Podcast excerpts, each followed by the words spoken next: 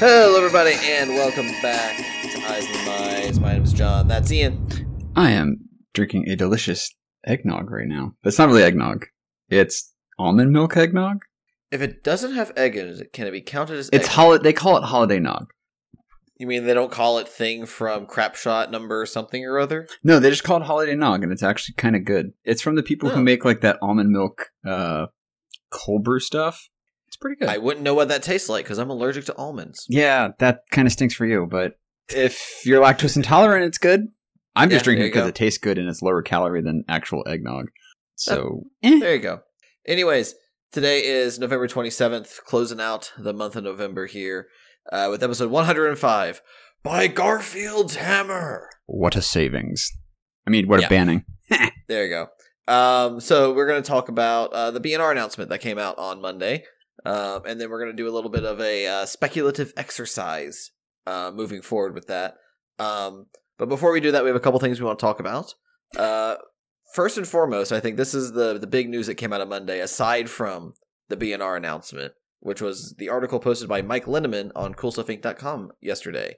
Uh, Ian, what was that all about? So yeah, this kind of shook. Mike was like, "This is gonna be a crazy day. Hold on," and shook the uh, shook I guess the G the not quite grinder side of GP slash Magic Fest fans everywhere with um, kind of calling back to a four year old article he said called "Artists at the Grand Prix and Their Future." Talking about collaboration between the artists and wizards or whoever the tournament runners are going to be. And a quote of his from then kind of calls out where we're at today. So many artists, especially the established ones, will boycott Grand Prix events. It's inevitable. Well, we're here. so there is a massive list, and I will read them out in a second, of the artists that have signed their names to this. There are now, granted, there are some artists that actually have said, "Hey, look, I actually do pretty good at them." And you know what? Like the other artist said, if you can succeed at that to the other artist, go for it. However, the gist of it is, is that everyone loves art and the way that they used to be treated and handled at a Grand Prix. Uh, they listed out some of the services they could expect: paid flights, their hotel paid for. They had a break room. There was a place to store their gear that was like a secure or locked storage place. Free large tables at the event. There was a Thursday dinner with organizers. Like the event staff would have like a Sunday little group event with the artists. And apparently nowadays, all they get is a smaller table arrangement. Um, they have the option to get a larger table, but it's apparently an expensive upgrade. And they're they have, I guess, hotel uh, blocks, kind of like the players do, but they're limited and unclear if some events have them and others don't. And that's it. They don't really get any perks anymore. They have to pay for most of their stuff, and a lot of them take a huge hit. Um, what a lot of them have said is actually they're barely breaking even, if that, and they mostly have been going to these events because the fans are there, and it's a great way to reach out with the fans and kind of help increase you know the enthusiastic guests. However, they have been treated more as vendors as opposed to actual guests, even though they're kind of advertised as guests. Um, with just ba- even basically today after this event article came out, so on Tuesday, after all this happened yesterday, Channel Fireball, I guess was a scheduled tweet or something, talked about getting one of the artists at uh what's it called? Grand Prix Portland's like, hey, come have your uh Lab Maniac. Yeah, your lab maniac signed here at GP Portland. And everyone's like, ooh, that's a it's a little In PR of- faux pas for uh, November. yeah, it's like, ooh, timing. Kind of bad. Now, and now the CFB's credit, they did actually put out a fairly quick response that they Yeah, posted M- to the subreddit. Mashi Uh, it was regard- Mashi put it out. Uh, Um, but the thing is that Mashi didn't really acknowledge any of the concerns because they basically said that we're going to keep offering the artists what we've been offering. But the issue isn't that what that they, that you're you know pulling back on what you have been offering is that what you are offering is inadequate. yeah, what they're offering right now is below the floor of what should be Yeah. happening. It's like you get a table, but if you want more tables, you have to pay for them. And and the real dis- No. yeah, the real discussion that kind of came out of this is what are Grand Prix slash Magic Fests going to be? We don't quite have that answer. Like they want it to be a large scale tournament, okay, But at the same time, you have the people who aren't there to grind all the tournaments. You have the people who are there to play casual commander, the people are there for the artists, the people who are there to see the booths, the people who are there just to see the, their friends and hang out, the people who are there to see the cosplayers and the artists and all that other stuff. That's ancillary to just the Grand Prix itself. Yeah. They don't It's- know that they want it to, they want some of these events like Vegas, which are obviously like a mini magic convention. That's cool. They can't pull that off every time.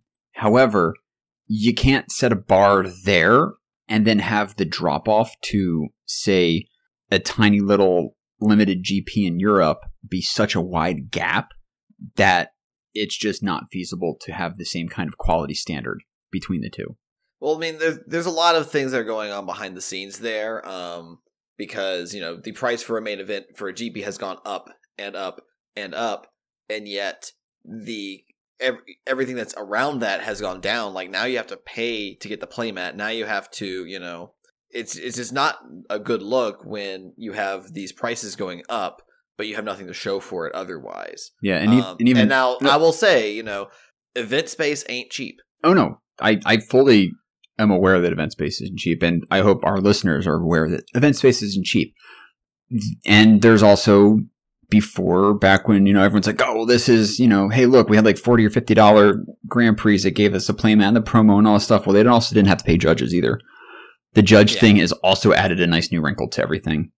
Yeah. So And then the other big discussion with this is that a lot of people are saying, well, don't increase the GP entry fees to do to you know pay for the artists, and I don't think anybody is actually advocating for that. There's a lot of people like myself who I've said multiple times on Twitter uh, just yesterday and earlier today that I'm willing to pay a ten dollar entry fee, get it like a a attendee badge or whatever, and then you know everyone who walks in has to pay that ten dollars for it, and then the people are, who are in the main event they have that already included in their GP entry fee. yeah, Um, kind of and also one thing is people oh maybe i can go, go toward more security. But the problem is a lot of security for a lot of events is kind of se- like security theater. Um, i'm probably going to have a pretty good report on something like that to talk about next week because this week i'm going to pax unplugged. And guess Hey. what they have this year actual I, like this has never been a thing at pax at least in uh, pax west that I've been to, or PAX South, that they're going to have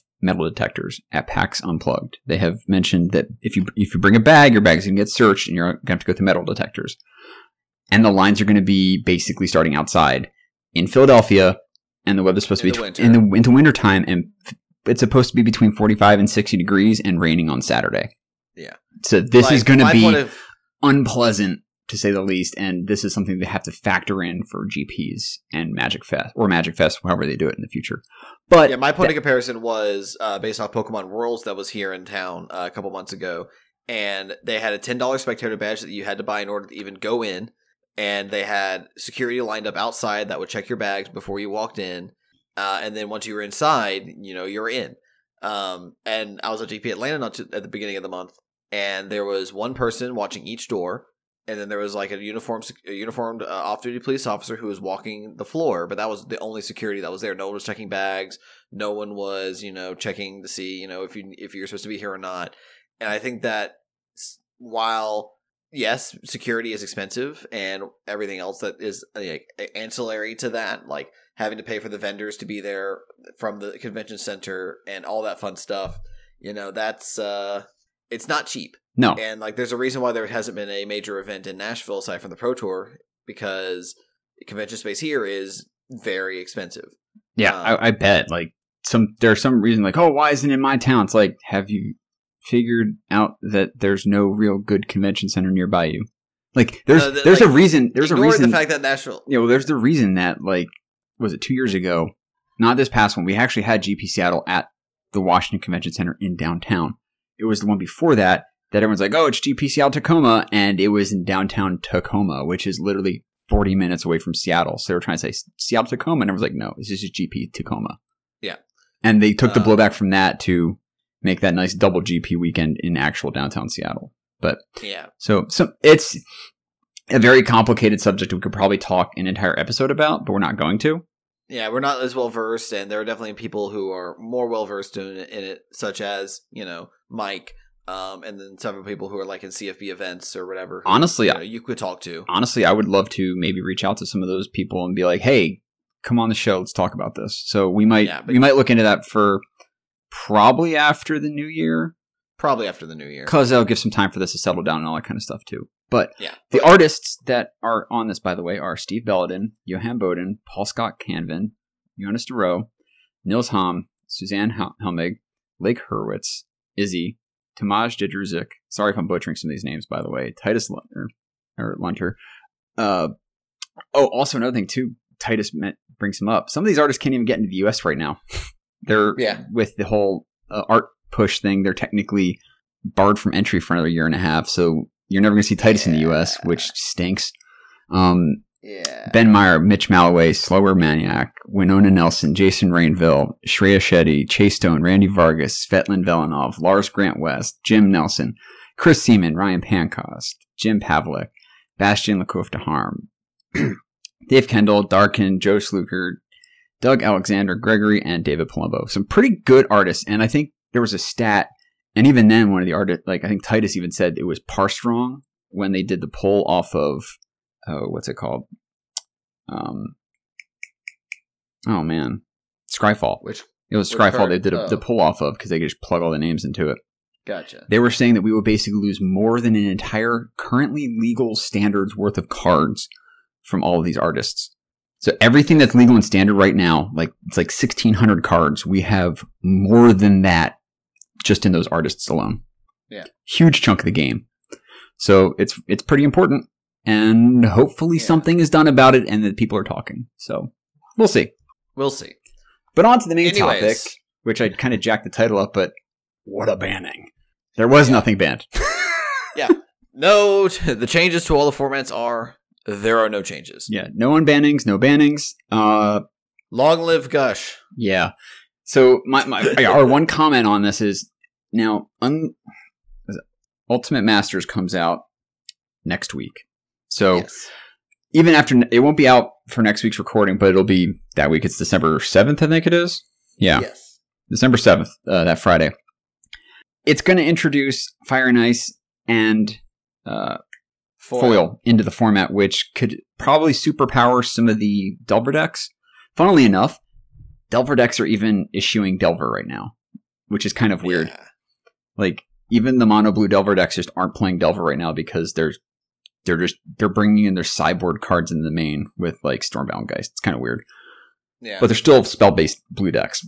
So we'll see what happens with this in the future. I honestly expect there to some there to be some change once uh, we have the next BNR announcement. yeah. CK or Card Kingdom announced the latest uh Rags to Riches. Is that taking place after Ultimate Masters print uh, release? Uh, that is this weekend. okay, so it's not going to be out. Correct. Yeah, uh, UMA has not affected the format yet. Okay. Now, that said, there were no changes in any format, which is great for me because I don't want to have to deal with a banning before an RPTQ. That's modern. Honestly, I'm I'm Uh, pretty sure that's why nothing got hit in modern for sure. Is that Yeah. RPTQs and C- RPTQ season? Wow, RPTQ season. There we go.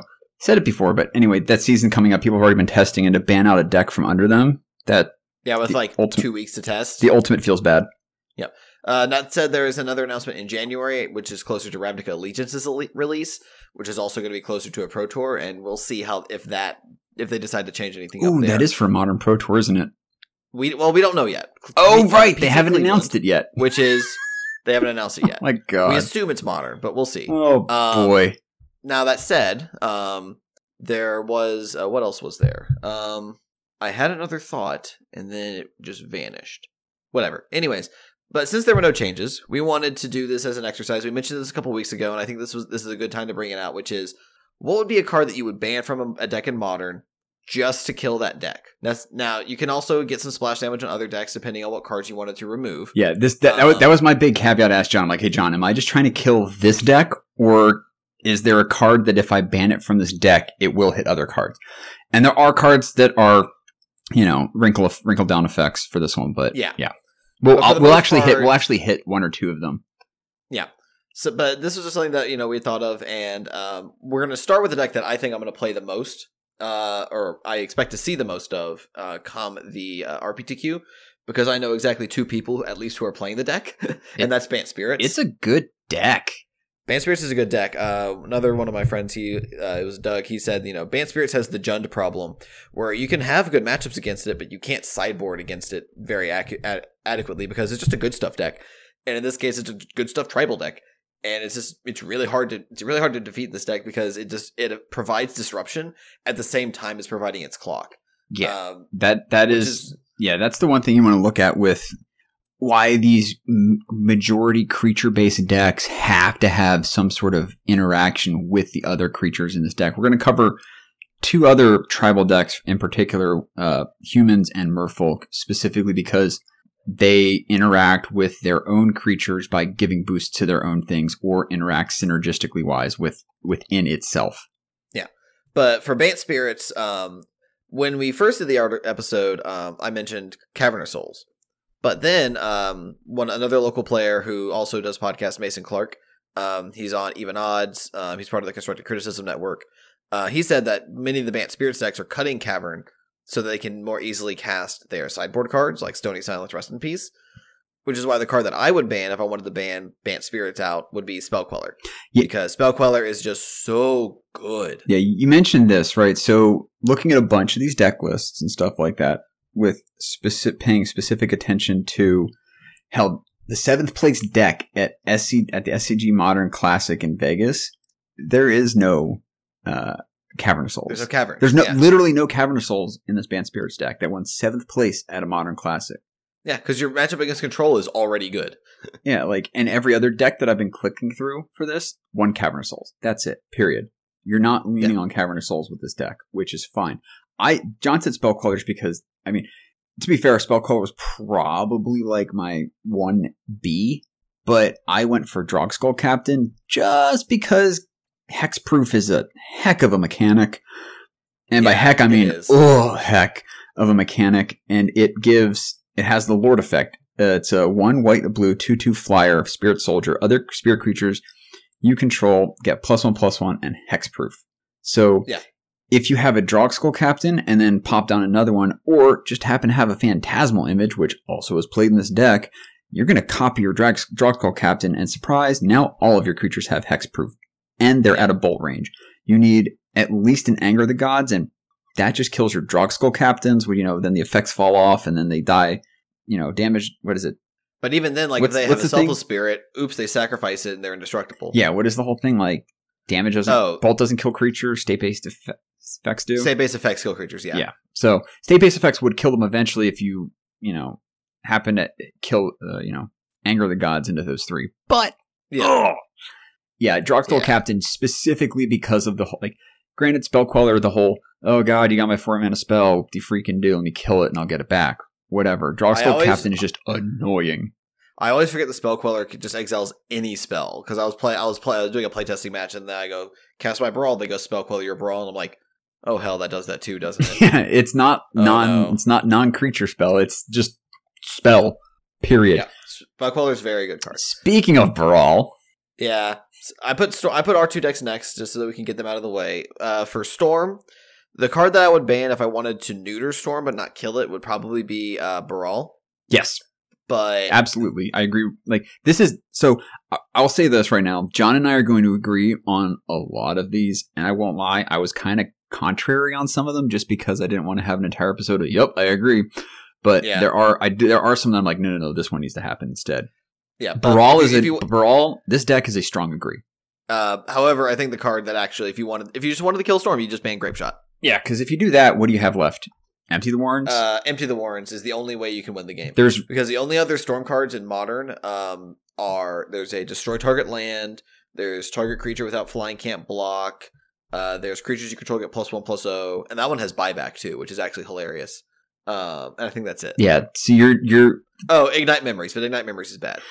yeah, that's the one that people were playing the sideboard and you were like, why? Whatever. No, you don't play Ignite. I Memories. played it; it's bad. Yeah.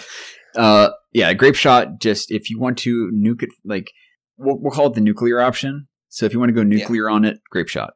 Mhm. If you want it, if you want to just hobble it, Baral. Yeah.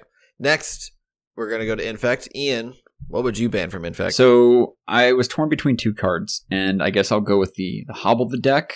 I'll say Noble Hierarch, namely because you're looking at acceleration to cast more of your spells, plus also it's part of the you know infect mantra uh, of on the play elf on the draw hierarch. Always go for it. Got just the fact that it has the uh, that you you can stack all of its uh, exalted triggers. If you get if you start flooding out Noble Hierarch, the beatdown plan with Hierarch is a thing, and you just get exalted triggers off of it. If you have like three of them out there, that's like plus three plus three on its own, plus the acceleration, and it gives it's a bolt the bird, so it's also protection in a way. Weirdly, like you have to deal with it, otherwise it's gonna like peck away at you. But I said the nuclear option is Glistener Elf. Just it straight up takes away the turn one kill. yeah, No, not turn one, turn two. It takes away the turn two kill. Yeah, I was just ban Glistener Elf because um, with decks like Storm and Infect, when you look at their creature base, their creature base is crafted in, in a very specific way. Now, the creature base in Infect is almost always going to be four Noble, four Glistener Elf, four Blighted Agent, and then they may main deck some number of Spellskite depending on what they're expecting, you know, for the turn. yeah, you'll flex a Spellskite too. You'll probably for a while we were flexing back in Claw Mirror. Um, and then even then, your only only other infect threat is like Inkmoth Nexus. But like if you ban Glistener Elf, you you remove the turn two kill possibility, and I think the deck just becomes a lot weaker because it loses a whole bunch of its velocity. Yeah, at that point, all right. So I would say that if you banned Glistener Elf from this deck, it, in fact, Green Blue Infect is dead. Just period. End of sentence. Green Blue Infect is dead. People would automatically switch over to uh, Green Black, and it becomes Sure. a mid range Golgari Infect, which is like the people in the game podcast like to say, just a worse version of a deck that already exists. So Yep. there's really no reason to play green black In fact, if blue black is not a th- or blue blue green isn't a thing. So Yeah. nuking the deck would just be noble or not noble hark. Um, glistener elf, just Yeah. pop it out of there. Yeah. Uh, next on our list we have uh the uh, the Matt Nass Special Krark Clan Ironworks. On this we agree, just ban Krark Clan Ironworks. Yeah. So one of my and you'll you'll notice a thing, a kind of a theme with some of the the name of the deck is the name of a card kind of thing. We basically pick the card that the deck is named after because if you do that, you're probably killing the deck. You could make an argument for uh, so to hobble the deck, scrap trawler. Yeah. because that creates the cycle loops easier. Uh, that really kind of once people stumbled upon that, kind of gave it the shot in the arm with how the stack works with scrap trawler. But just to kill the whole eggs component completely, just get rid of the deck, get rid of the card that gives you the mana advantage in Krark Clan Ironworks. Yep. you can't Now loop it if you can't make mana. That or you ban the totally unbannable card of Pyrite Spellbomb. Yeah, that's just a no. No. uh, they'll they'll find another way to loop it. Well, But- next up, The deck that everyone loves, the deck that everyone loves to hate on is a meme. Even though, seriously though, side note, just stop with that, please. It actually listen, we know you don't like getting carded on turn three. We get it. I'll admit that I've We done it in the past too, but I've tried to wheel it back after I feel people. I see people like, "Hey, this my kid built Tron because they liked it," and I'm like, "Oh, I'm not going to hate on that too much." I mean, I always, I always kind of interject. I'm like, "Are you talking about Modern Tron or are you talking about Paupertron?" Because I play Paupertron, and I'm like, "It's a, it's a control deck. There, it's like Mono Bluetron. Everyone points and laughs at it. yeah, that's true. Uh, That's the Tron you can laugh at. Just be like, "Why are you playing Bluetron? Come on, man." That's like so like eight years ago. yeah, that yeah, Anyway, Wow. this deck, Yeah. um, Tron, John said is tower. Yeah. I said is mine because I'm like, why do you guys always target my tower, man? or I would say Ancient Stirrings. Yeah. Because Ancient, Ancient, Stirrings has a lot of splash damage. Ancient Stirrings, so- if, if I wanted to get do massive splash damage to the format, Ancient Stirrings is going to be something in a lot of decks that play it that I would get rid of because it's it's insane. So for those of you who don't know off the top of your head what it does, Ancient Stirrings is a green mana sorcery. So it's one mana sorcery. Look at the top five cards of your library. You may reveal a colorless card among them and put it into your hand. Then put the rest of the bottom of your library in any order. Yes, cards with no color c- cards with no colored mana and their mana costs are colorless. Lands are also colorless. So you basically can look at the top five cards of your library for any Tron piece or Karn, or Ugin, or Ulamog, or Wormcoil, or Walking Ballista, or Worldbreaker, or Oblivion Stone, or it's it's basically every card in the deck except Sylvan Scrying and Ancient Stirrings. This, that card hits. Yeah. It you It's literally get in you literally get to dig aforementioned fi- KCI. you dig five cards deep for whatever card you want from your deck, with the exception of one particular thing that's probably getting sideboard out in some matchups. Yeah. I'm not even talking about the sideboard either. Yeah. It's nuts. Yeah, I mean, Ancient Stirrings, it would also probably effectively kill KCI. It would make it a lot slower.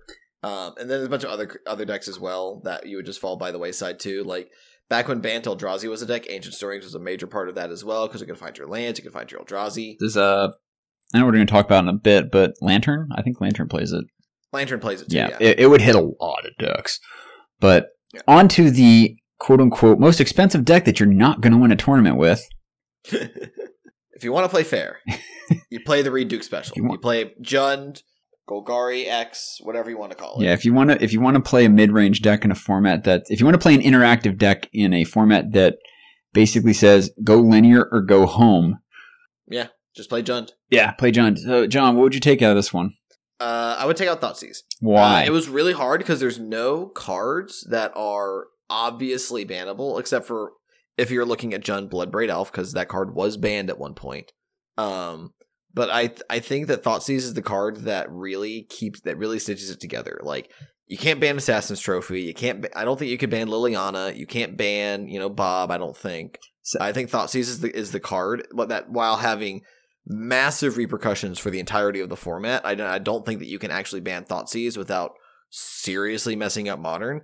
I think that that would be the card that I would ban if I wanted to hurt Jund the most. So I would agree with you, except for the fact that so while we we're preparing this list, I what I would do is I would look on MTG Goldfish, and also I would pull MTG Top Eight up, and I would dig through a couple of like random samples from the last like couple deck list dumps that have come out that are on there. Just pick deck at random from the list and see okay how many of X card is in the deck. Thoughtseize is only a two of in about ninety percent of the lists I pulled. It's a three of in the rest of them. Yeah. I don't think that taking out a two or a two of or a three of in a deck is really gonna hurt it too much. So that's, That's wh- fair. That I mean, I- I'm telling you why my. But I would agree that if you took Thoughtseize out, it would hit Jund, it would hit Mardu Pyromancer, it would hit Death Shadow, it would hit a lot of decks in the format that play black. Basically, if you're playing black, you're playing black for Thoughtseize. Period. Yep.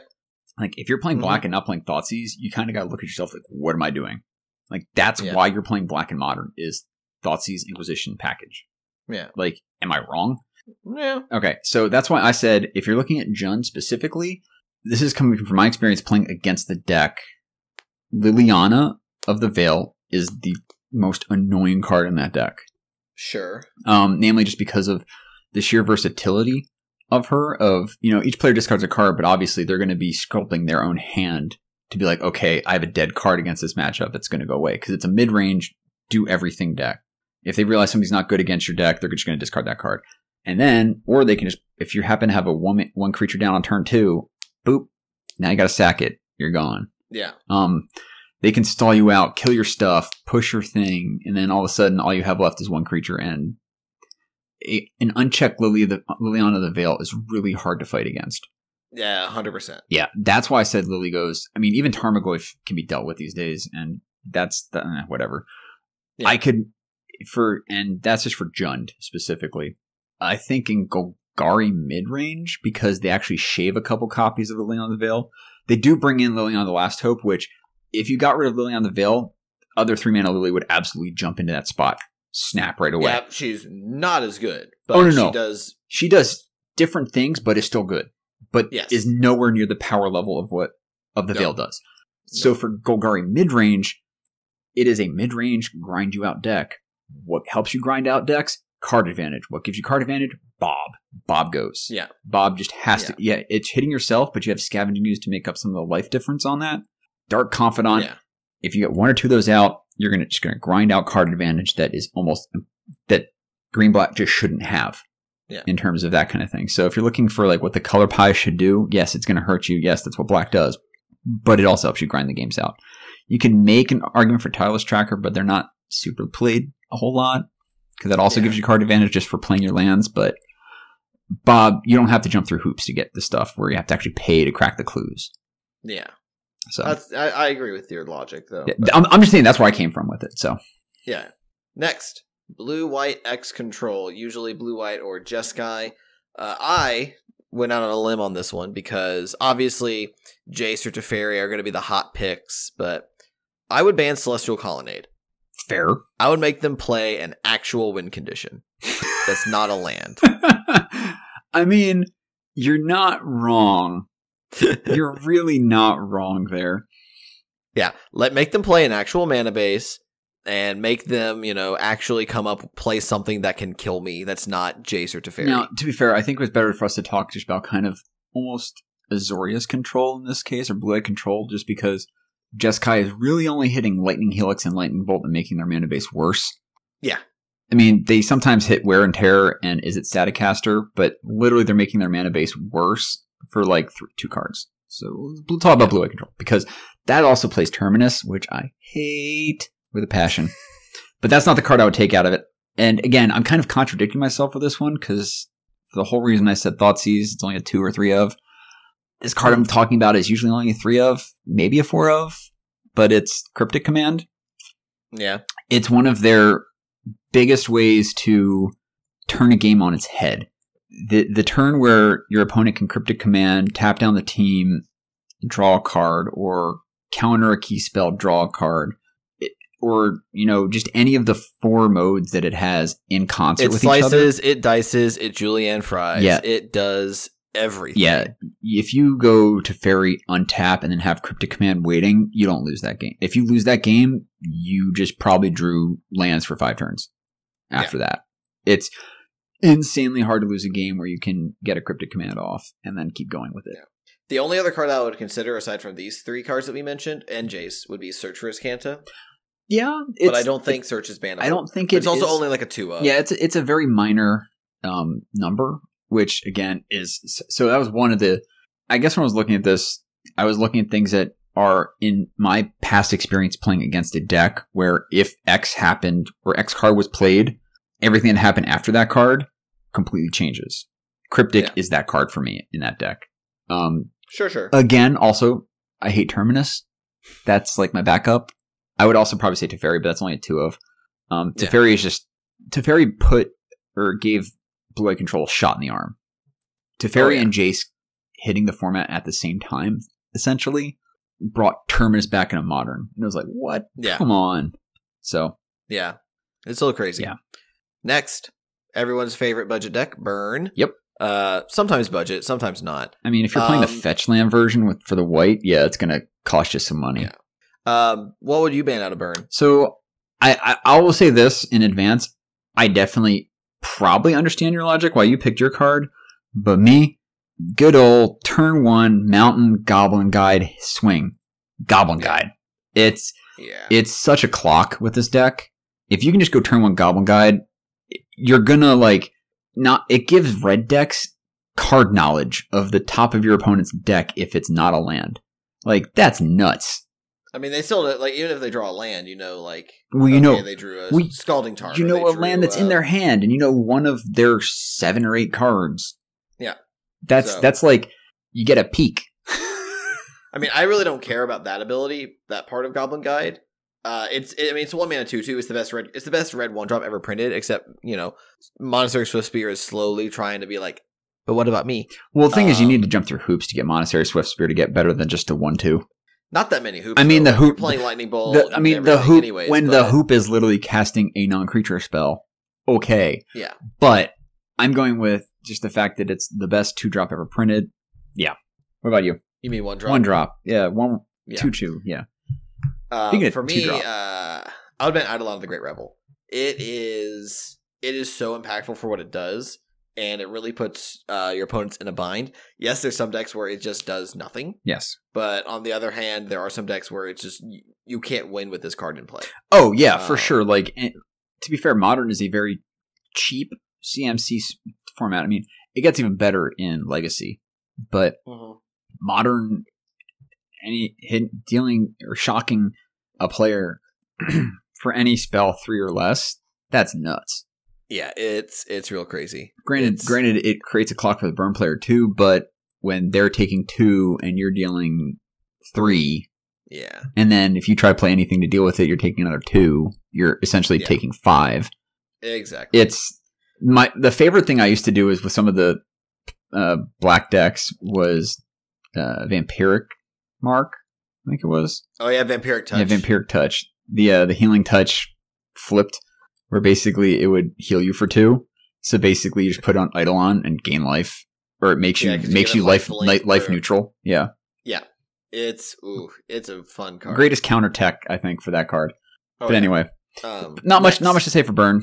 It's burn. Yeah, it's very straightforward. Like we're not banning lightning bolt. No, it's it, you got to go for one of the creatures. Honestly, Next is everyone's favorite deck they love to hate. It's Dredge. I think mainly just Uh, because of how one. I think honestly, a lot of the reason people hate dredge is just because less technical dredge players have their graveyards so disgustingly laid out that it's hard to tell what Yeah. they're doing.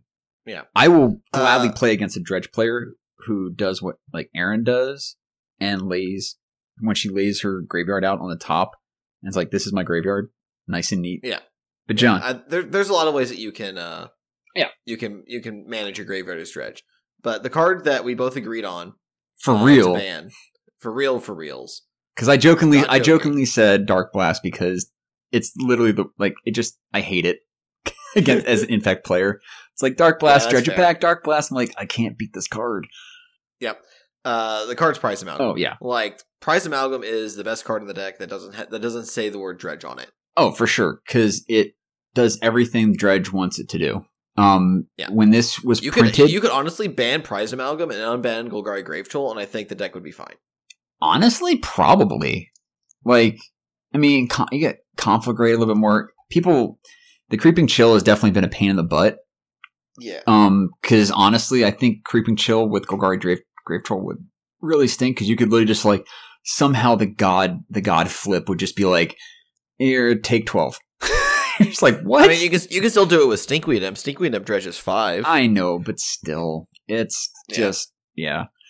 I yeah, prized amalgam is like the biggest threat. I mean, if they're hard casting it, you're like, all right, all right, honey. yeah, but they're fun. but they don't even play blue mana. Like, come on. They have City of Brass and Gemstone Mine. Shh. Anyways, That's it. moving on. Yeah. Just Uh, my my my, my other my other my other baby in the format, Grixis Death Shadow. Yeah, and I just put Death Shadow not for necessarily for Grixis because there's also the Jund and the four color variants that are floating around. That is fair. Um, but the card that I would ban, um, is a card that has been brought up before as a potential ban card, which is Street Wraith. Um, as a reminder, Street Wraith is three black black for a three four Swamp Walk from Future Sight, reprinted in Modern Masters and uh Mo- and Masters twenty fifth and Masters twenty five. Uh, but it has cycling for pay two life, and it is it helps accelerate this deck out and be able to play early Death Yeah, Shadows. quote unquote quote And- unquote free card draw that digs Yeah. you deeper into a deck where you want to be hitting yourself in the face. Out. Yeah, uh, that's that's why I put Street Wraith on here. Like, I'm okay with Death Shadow being a premier threat in the format. I'm okay with. Well, I'm not necessarily. I don't necessarily like it, but I'm okay with you know you being able to play a Death Shadow or a Gurmag Angler and being able to do like stubborn denial shenanigans. Um, No, no, but yeah. I think the Street Wraith is too much. Honestly, I have played Street Wraith and it's I've cast this and I'm swinging with a three four Swamp Walker before. I mean, no one likes to. no, I did that. I did that against Mardu Pyromancer. It was great. Um, no, Oh yeah, they do have a lot of swamps. Yeah. Death Shadow is the card that I would if if I wanted to nuke the Death Shadow deck from orbit, you take get rid of Death Shadow because at that point you're literally just dealing with a mid range deck that is Yeah. hurting itself with no payoff for hurting itself. Well, I mean, at that point the deck would change. And Oh, no, know, exactly, like, be a if- card deck, but if- yeah, If I wanted to go nuclear on the Death Shadow decks, which people wanted to when it was the premier deck of the format, when I don't know, it, the stars aligned properly for a mid range deck to shine, it was Grixis Death Shadow, and Death Shadow be the card to take out because Yeah. I'm following my rule of take out the name of the deck card. Well, this next one's gonna be real awkward because the next one's Hollow One, and neither of us are banning Hollow One. There's a reason why though, because Yeah, Hollow so One, Hollow One Hollow deck, One is a great card that, if not for this other one, might be on the chopping block. Uh, maybe. So But it's burning inquiry mean, because yeah. that card can die in a fire. literally, a burning inquiry because it's because it's symmetrical and it's both players, it can either just be, you know, triple thought seize against your opponent, or it could be Hymn to Tourach because he discard all their lands. Like Burning Inquiry is such a awkward card to play with.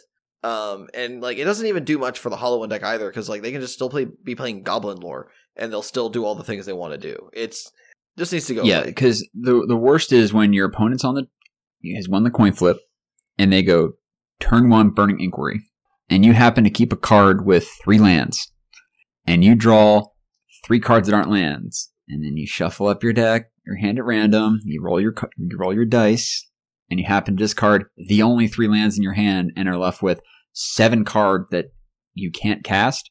And then you continue and you proceed to brick on lands for three or four turns, and you literally just go, Well, I scoop because I literally can't play a game of magic because you made me shuffle away three of my lands.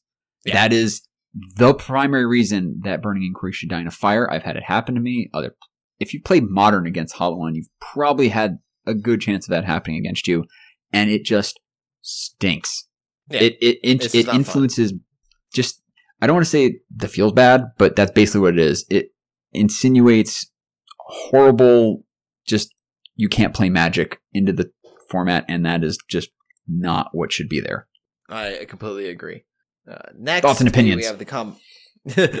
next, we have the combination of affinity slash hardened scales because a lot of the affinity decks have kind of just folded into the hardened scales deck. Yeah, you don't see you don't see Um, it was funny. I saw somebody who said I just bought my first modern deck and it was a full full bore like old affinity. I'm like, "Oh, does anyone want to tell them they switched to hardened scales now?" Yeah, I mean, regular affinity is still good. It's still a fine deck. Affi- affinity is kind of like death and it's like the third aspect of death and taxes. It's always going to be there. Uh, but I mean, hardened scales is a functionally very similar deck. It just kills a little faster. If you like math, And- there you go. Oh yeah, if you like math, it's a fun deck. And uh, the card that we would both ban again, we both agree on this one.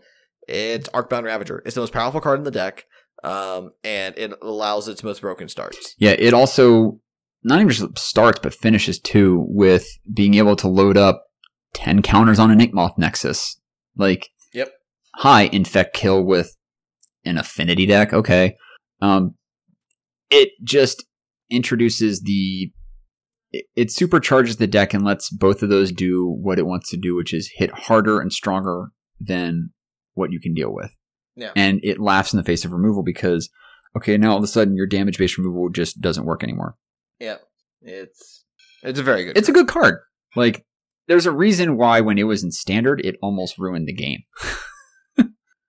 It it was a part of the affinity Yeah. deck that just absolutely wrecked tournament attendance. So yeah. it's not as super powerful. It's gotten less powerful over the years, but it is Mhm. still a card that if you wanted to just completely take the legs out from affinity or hardened scales, you get rid of Arcbound Ravager. It's period in a sentence. Yep. Yep, yep, yep. Next, uh, another combo, kind of, because Lantern Control has mostly gone by the wayside. Thank And, God. ins- and instead, it has been more or less replaced by the deck known as Grixis Whir, which is toolbox, art- toolbox artifact deck in the Grixis colors that plays Whir of Invention to help find all its pieces. But it's essentially a very similar deck where you try to get an ensnaring bridge, empty your, excuse me, empty your hand, and then kill your opponent in some way. Whereas in Lantern, uh, they're going to do it via milling.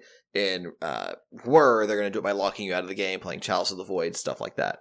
So, uh, Ian, what do you want to ban out of this deck? I strayed a little bit farther from just a card. I said ban 8th and 9th edition to get rid of Ensnaring Bridge, get rid of Blood Moon, get rid of Choke. yeah. to be fair, because that's like the one that was like the one beef people were having is like, oh, let's get rid of Ensnaring Bridge when like Lantern was winning a GP. Because like it gets Yeah. rid of Blood Moon, it gets rid of Choke. I'm like, honestly, that's it's the most old school of the sets that exist because Yeah. it was still using old design philosophy cards just brought into the modern card Yeah. frame. Yep. Um, honestly, you wouldn't really hit too much other splash damage outside of those particular cards in terms of things that are actually. I mean, but what am I going to do if I can't boil people's islands? I mean, eh, I guess that makes I don't know, whatever, dude, whatever. Anyway, In any case, uh, I would ban a snaring bridge. yeah, that's fair. Like honestly, it it's, was. it's it's the card that keeps the deck alive. Yeah. So- But next up, we talked about tribal. We're back to tribal, back to back here. First up, Yeah. it's Merfolk. Uh, I mean, I just put this on here because it was a deck that I that I knew about in modern. Um, For fish, I would just ban Lord of Atlantis. There sadly isn't much else you can ban out of the deck. Again, it's, I- not, it's not like there's one ban worthy card unless you want to pick what you pick. Which is funny because I literally sat looking at this when we were when we were prepping it, and I'm like, I think I actually spent the most amount of time just like, eh, no, but the, no, but the, uh, it's. I just picked Aether Vial just because it can let you get it lets you cheat out. You're literally you're probably going to set it to two and be able to get anything you want out on the battlefield. Like you have for Lord of Atlantis, you have the same effect in four Master of Pearl Trident. So that was like, eh, you're just getting four more. You have four Phantasmal Image, which makes four more copies of either one of those cards.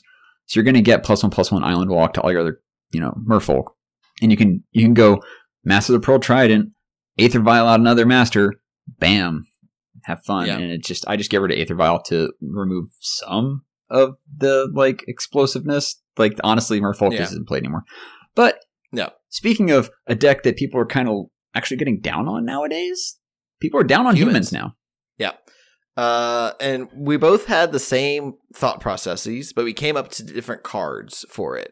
Um, because if you look at the creature, at the spells in the humans deck, there's nothing that's really ban worthy. No, Like, I'm not banning Champion of the Parish. I'm not banning Meddling Mage. I'm not banning Thalia's Lieutenant. I'm not banning, you know, Kitesail Freebooter. I mean honestly, I would- you could say Noble Hierarch, but that doesn't help cast Mantis Rider.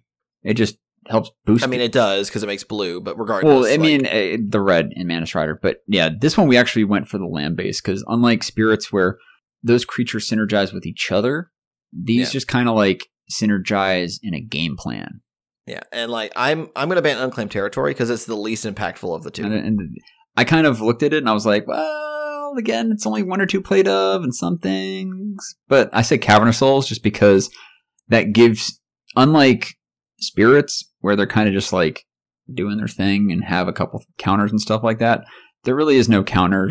Like, because then you can get rid of some of the spirits that can counter stuff and everything like that. You don't have that in Humans deck. They're only playing Collected Company. You get rid of Cavern of Souls, and they're just sitting naked out there with their creatures, hoping that they've picked your hand apart with the uh, Kitesail Freebooter Meddling Mage kind of trick or something of that sort. So, Yep, yep, yep, yep. next one Mardu, Pyromancer. Mardu Pyromancer. Or as- this was a- another. or as Jerry T another said, it one. probably should have been called Mar- Mardu Reveler because Yeah. we both said Bedlam It's- Reveler. We both put Bedlam Reveler because I mean this this deck wouldn't exist without Bedlam Reveler. Um, it turns out that the busted two the busted red two drop we were looking for all along is an eight drop. Um, in Bedlam Reveler because that card, man, that card does so many things. Especially Does like so many things. the the thing that it does is you're going to be getting your hand by the time you're actually casting your Bedlam Reveler. Yeah, it's probably gonna be turn four or turn five, but by that point you probably cast a good portion of your hand with your Faithless Lootings, your Lightning Bolt, your Thought Seizes, maybe Collective Brutality, discarding a card. You probably have some Plus, peasy, you get to discard your lingering soul. you probably have some peasy tokens out there, and you're just Yeah. like, okay, cool. I have like one card in my hand. I happen to draw a land, like Bedlam Reveler it out, discard that, draw three new cards, and then next turn start casting prowess thing, ripping whatever Yeah. you have left. It's not the worst card to ban, but of the deck, you take that away and you take away its top end. Yeah. Uh, the other card that I would ban from Mardu Pyromancer is Faithless Looting, and that's also a card that has had a lot of people's attention Yeah, that, Um, that I because it's, I would agree with John in that one specifically. In which I guess, continue. Yeah, but basically because like Faithless Looting is is basically it's a blue card that just they made as red instead. And if you ban it, I think you you not only hurt Pyromancer, but you also hurt Hollow One. You also hurt a bunch of other Storm. decks. Um, uh, Storm doesn't play Faithless Looting. It doesn't anymore. Nope. Okay. Does not. Yeah. Well, Um, no, it it definitely yeah, it definitely will hinder graveyard decks that lean upon it, like the new Izzet Phoenix we'll talk about in a deck. Actually, let's talk about let's jump to that one real quick. Let's just Yeah. lead into that one. Izzet Phoenix? Because sure. I I mentioned Faithless Looting is Izzet Phoenix's card to get rid of. Yeah. Mainly just because I looked at it, I'm like, well, you have Bedlam Reveler here too. Yeah, you have Thing in the Ice. Yeah, okay. You said Manamorphose. I mean, why? Yeah, that hurt me. Why That Manamorphose? hurt me a lot. Um, so basically, the reason why I would ban Manamorphose is I was watching. Um, I wasn't even watching a video about Izzet Phoenix. I was watching a different Saffron Olive deck, uh, for a different modern brew, but I think it was Phoenix's, and it's like, and we're it was something else. It was another blue red combo. No, it was uh, a red green combo deck. Oh, it was the the Belcher deck, and he was playing four copies of Street Wraith and four copies of Manamorphose because they're just quote free spells. And I think that if you ban Manamorphose, you kill the Izzet Phoenix deck because you don't you no longer have the ability to go Manamorphose, make two mana, draw a card, Manamorphose, make two mana, draw a card. Oh, oops, here's another spell, and here's my Phoenix is back and kill you. Um, so I think that if you ban Manamorphose, you make it impossible for them to instant flip their instant flip their thing in the ices or bring back their phoenixes with any regularity. Yeah, I mean, I can see what you're saying. Like, basically, it's kind of the Gitaxian probe thing where it's like, hey, look, I'm playing four less cards in my deck, where you're literally just like, you're you're getting to fix your mana how you want it. And Yeah. yeah, I, I get that. I just said Faithless Looting because, again, with the Phoenix deck, you're looking to dump Phoenixes into your yard, or you can use it to supercharge your Bedlam Reveler getting out there. Plus, it's a way Yeah. to help knock down Thing in the Ices for cheap. Yeah. So, yeah, I just said that. It's, yeah. Um, getting into some of the lesser played decks these days, but still pretty good. Griselbrand. Yeah, Griselbrand. I mean, I played it in round one of the GP Atlanta. Um, Oh my god, we have so many decks the deck left. Banned is, or the card I'd banned. the card I'd banned is Goryo's Vengeance. It's the card that makes the it's the deck it's the card that makes the deck hum, and I'll just get rid of it. I kind of went with the same reason you did in terms of the card that makes the deck hum. See, sticking with kind of the whole get a card that's in the name of the deck, Nourishing Shoal, which honestly I feel supercharges the Griselbrand deck to let it have that alternate win con kind of feel to it, where yeah, you can Goryo's Vengeance out the Griselbrand, and then you draw a bunch of cards, you hit Nourishing Yeah. Shoal Worldspine Wurm, ditch that, gain 11 life, then start churning through your deck some more, get another Goryo's Vengeance somewhere down the line. Yep. And then you just chunk out another, you chunk, chunk out Borborygmos Enraged. Not just Borborygmos, Borbor- Borborygmos Enraged. Yep. for you Pithing Needle fans. And then just start pitching all your lands to it. The only way you're going to Mhm. draw all of those lands and all of those cards to get that Borborygmos out as an alternate win con without killing yourself first is the Nourishing Shoal Worldspine Wurm life gain, you know, quote Mm-hmm. unquote combo. So getting rid of Shoal removes that weird, awkward life gain component that lets you just dr- draw your deck with Griselbrand. That's why I went for Shoal. Shoals are very powerful cards. There's a reason why I mean, we, there's already one on the ban list. three Burning Shoal is gone because, in fact, Yep. heck of a mechanic. Next Yeah. one. Next one, uh, Counters Company. This kind of also goes into the like the various non-spirits banned kill- collected company decks or green white or whatever. Yeah, th- this is this is Um, the further down the road evolution from where Pod went after Pod got banned. Mm-hmm. Where we've arrived at here. Yeah, and so um, the card that would ban is Devoted Druid. Ban the card that makes infinite mana. And I said the card that helps you make the infinite mana, which is Vizier of Remedies, but Yeah. there's I don't think does Melira work like that because it said you can't get minus Uh, because Melira, Melira- Melira, Melira said you can't work. get minus one minus one counters, which means it turns off devoted druid. Uh, yeah, Melira says you can't you can't activate it because you can't put counters. right. So. Yeah. basically, we just picked either side of the combo. Yeah. Um, I just picked the one that actually enables the whole counter shenanigans in the first place. Yeah. Uh, Living End, a deck that isn't seeing a ton of play right now. I would just ban Living End. Again, going with the the name of the card because they have to literally warp how they play, which is, hey, look, I'm pitching all these cards to cycling. And then let me find one of the demonic dread or violent outburst cascade cards lets me cascade in the living end and get all of these just quote unquote Big boys, big big dumb creatures back on the battlefield. The only thing they have is keyword cycling. That's really it. Yep. You're dealing with a bunch of like Yeah. four fours and six fours and five fours and stuff like that. Yep. really, you're not, not not doing anything crazy. Just get rid of living end. Get through a living end. Yeah. Period. Uh, Bridgevine, the Turbo Vengevine deck with that plays Bridge from below. Uh, I would ban the card that made it possible, which is Stitcher Supplier. I fair. Like honestly, that's like my one B again with this one. I just said go for the one of the cards in the name of the deck, Vengevine. Like if Yeah. you want to nuke the deck, you're, you're still going to have that weird kind of like you can power out Bloodghasts, maybe Greater Gargadons, but ooh, Bloodghast and Greater Gargadons. Oh no!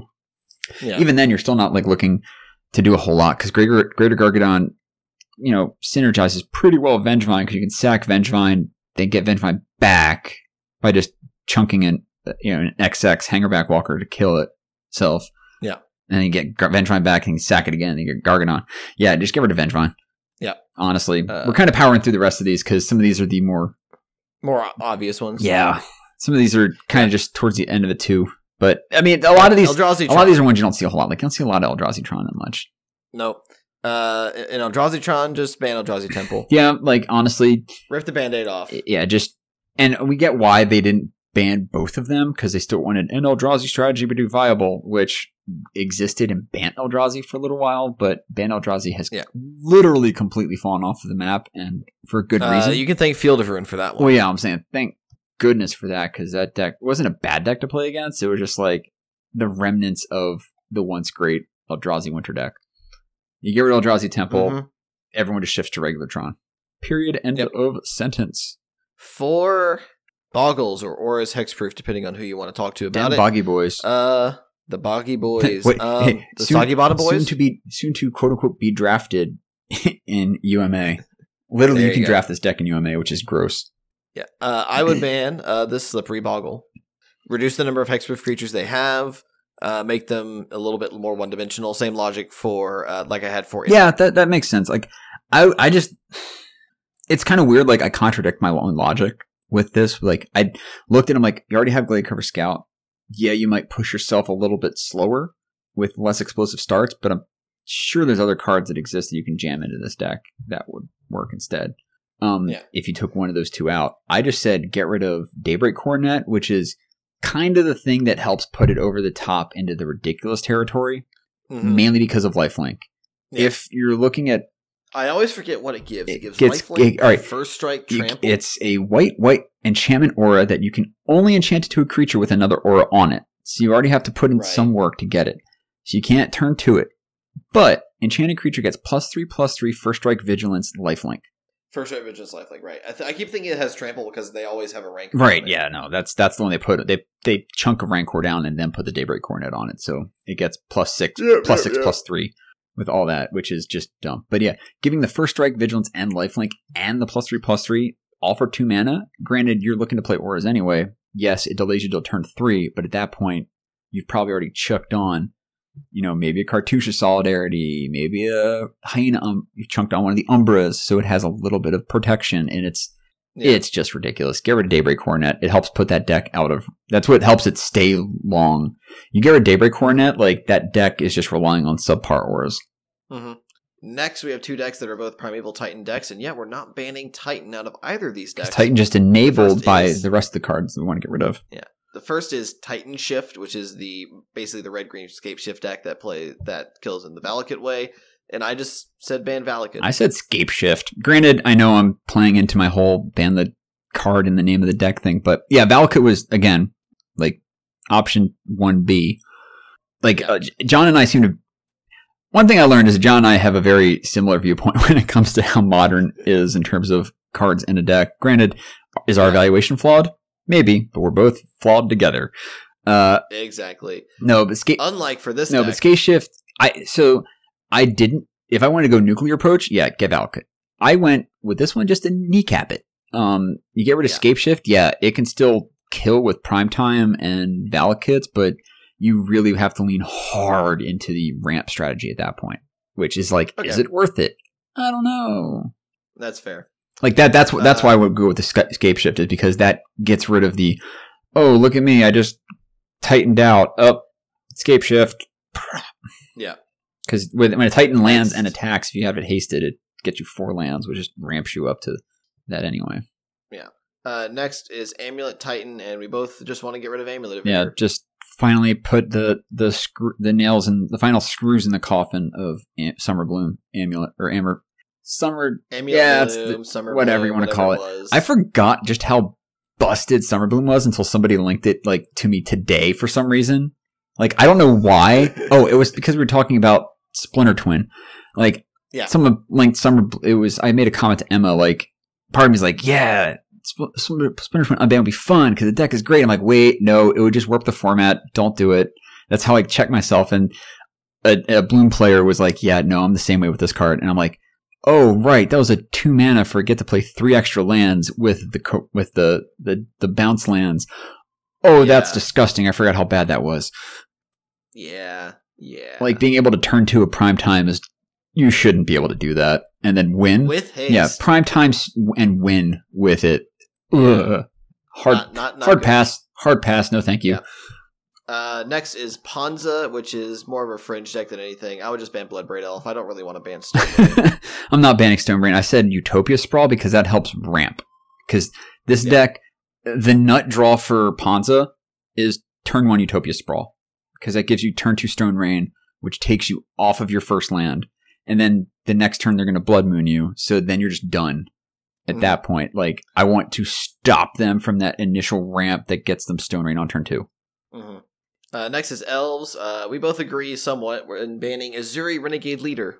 Hey, I hear Overrun on a creature's good. And a deck that generates a lot of mana. Ugh. I also said alternately uh, Shaman of the Pack if you're going up against that black splash for it, because that way it just nukes out the nuke. Because Yeah. literally they could just be sitting And with like, because they have a bunch of the ones that make a lot of the tokens, so you could be sitting with Shaman of the Pack with like six tokens and like four actual creatures, and then it was like Nugget for ten, Nugget for ten, off of like a, Yeah. a good collected company. Like, wow, they didn't even swing with their I'm they dead. didn't swing with their creatures, and I got hit for twenty. Cool. Yep. Yeah. Uh, next two decks are kind of joke decks. I put Skred down. Uh, I just want to ban. I just wanted to be able to say ban snow covered mountain. I, I I know why you did that. I just said Skred. Again, ban the card. yeah, uh, predictable. Ban the card the deck's named after. Because literally the only reason why you're playing Skred is Skred Red is for Skred. Yeah. Really, because you're leaning into the snow cover. Because it's a one mana Doom You're leaning into the snow cover thing specifically for Skred. You get rid of Skred, it's like, why am I playing this deck? I don't know. And then I didn't put this deck down. Ian put this deck down, but Temur mid range. But I don't even know what I would ban from Temur mid I range. just said lol who plays Temur. I would ban here, here. Ban Savage Knuckleblade. How dare you? How dare you, sir? Anyways, that's enough time we have for this week. Ian, if people wanted to find you on these social medias, where can they do so? Oh man, that was a fun fun exercise. Uh yeah, so you guys can find me on social media. You guys can find me on Twitter at DixonIJ. That's D I X O N I J. You guys can also find me on Twitch at twitch.tv slash Dix. I was going to stream tonight, but I gotta go study. Uh, I'm studying to become a pilot, hopefully, someday. hey. Yay! I, I gotta prioritize. Um, streaming tomorrow night and maybe Thursday morning before I go to PAX, unplugged and play a bunch of Magic and board games. Yay! And then, John, where can they find you on social media? You guys can find me on Twitter at jwiley129. That's J W I L E Y 129. I'm also on Twitch at the same handle. So if you see me floating around a chat room, don't hesitate to say hi. If you want to reach the podcast directly, you can do so one of two ways. You can hit us up on Twitter at Eyes on the Mize, or if you have a more personal question, you can shoot us an email at eyesonthemize at gmail.com. As always, we'd love to hear how we can best improve the podcast for you, our lovely listeners. On behalf of Ian, I'm John. Thank you so much for listening, and we'll talk to y'all next time.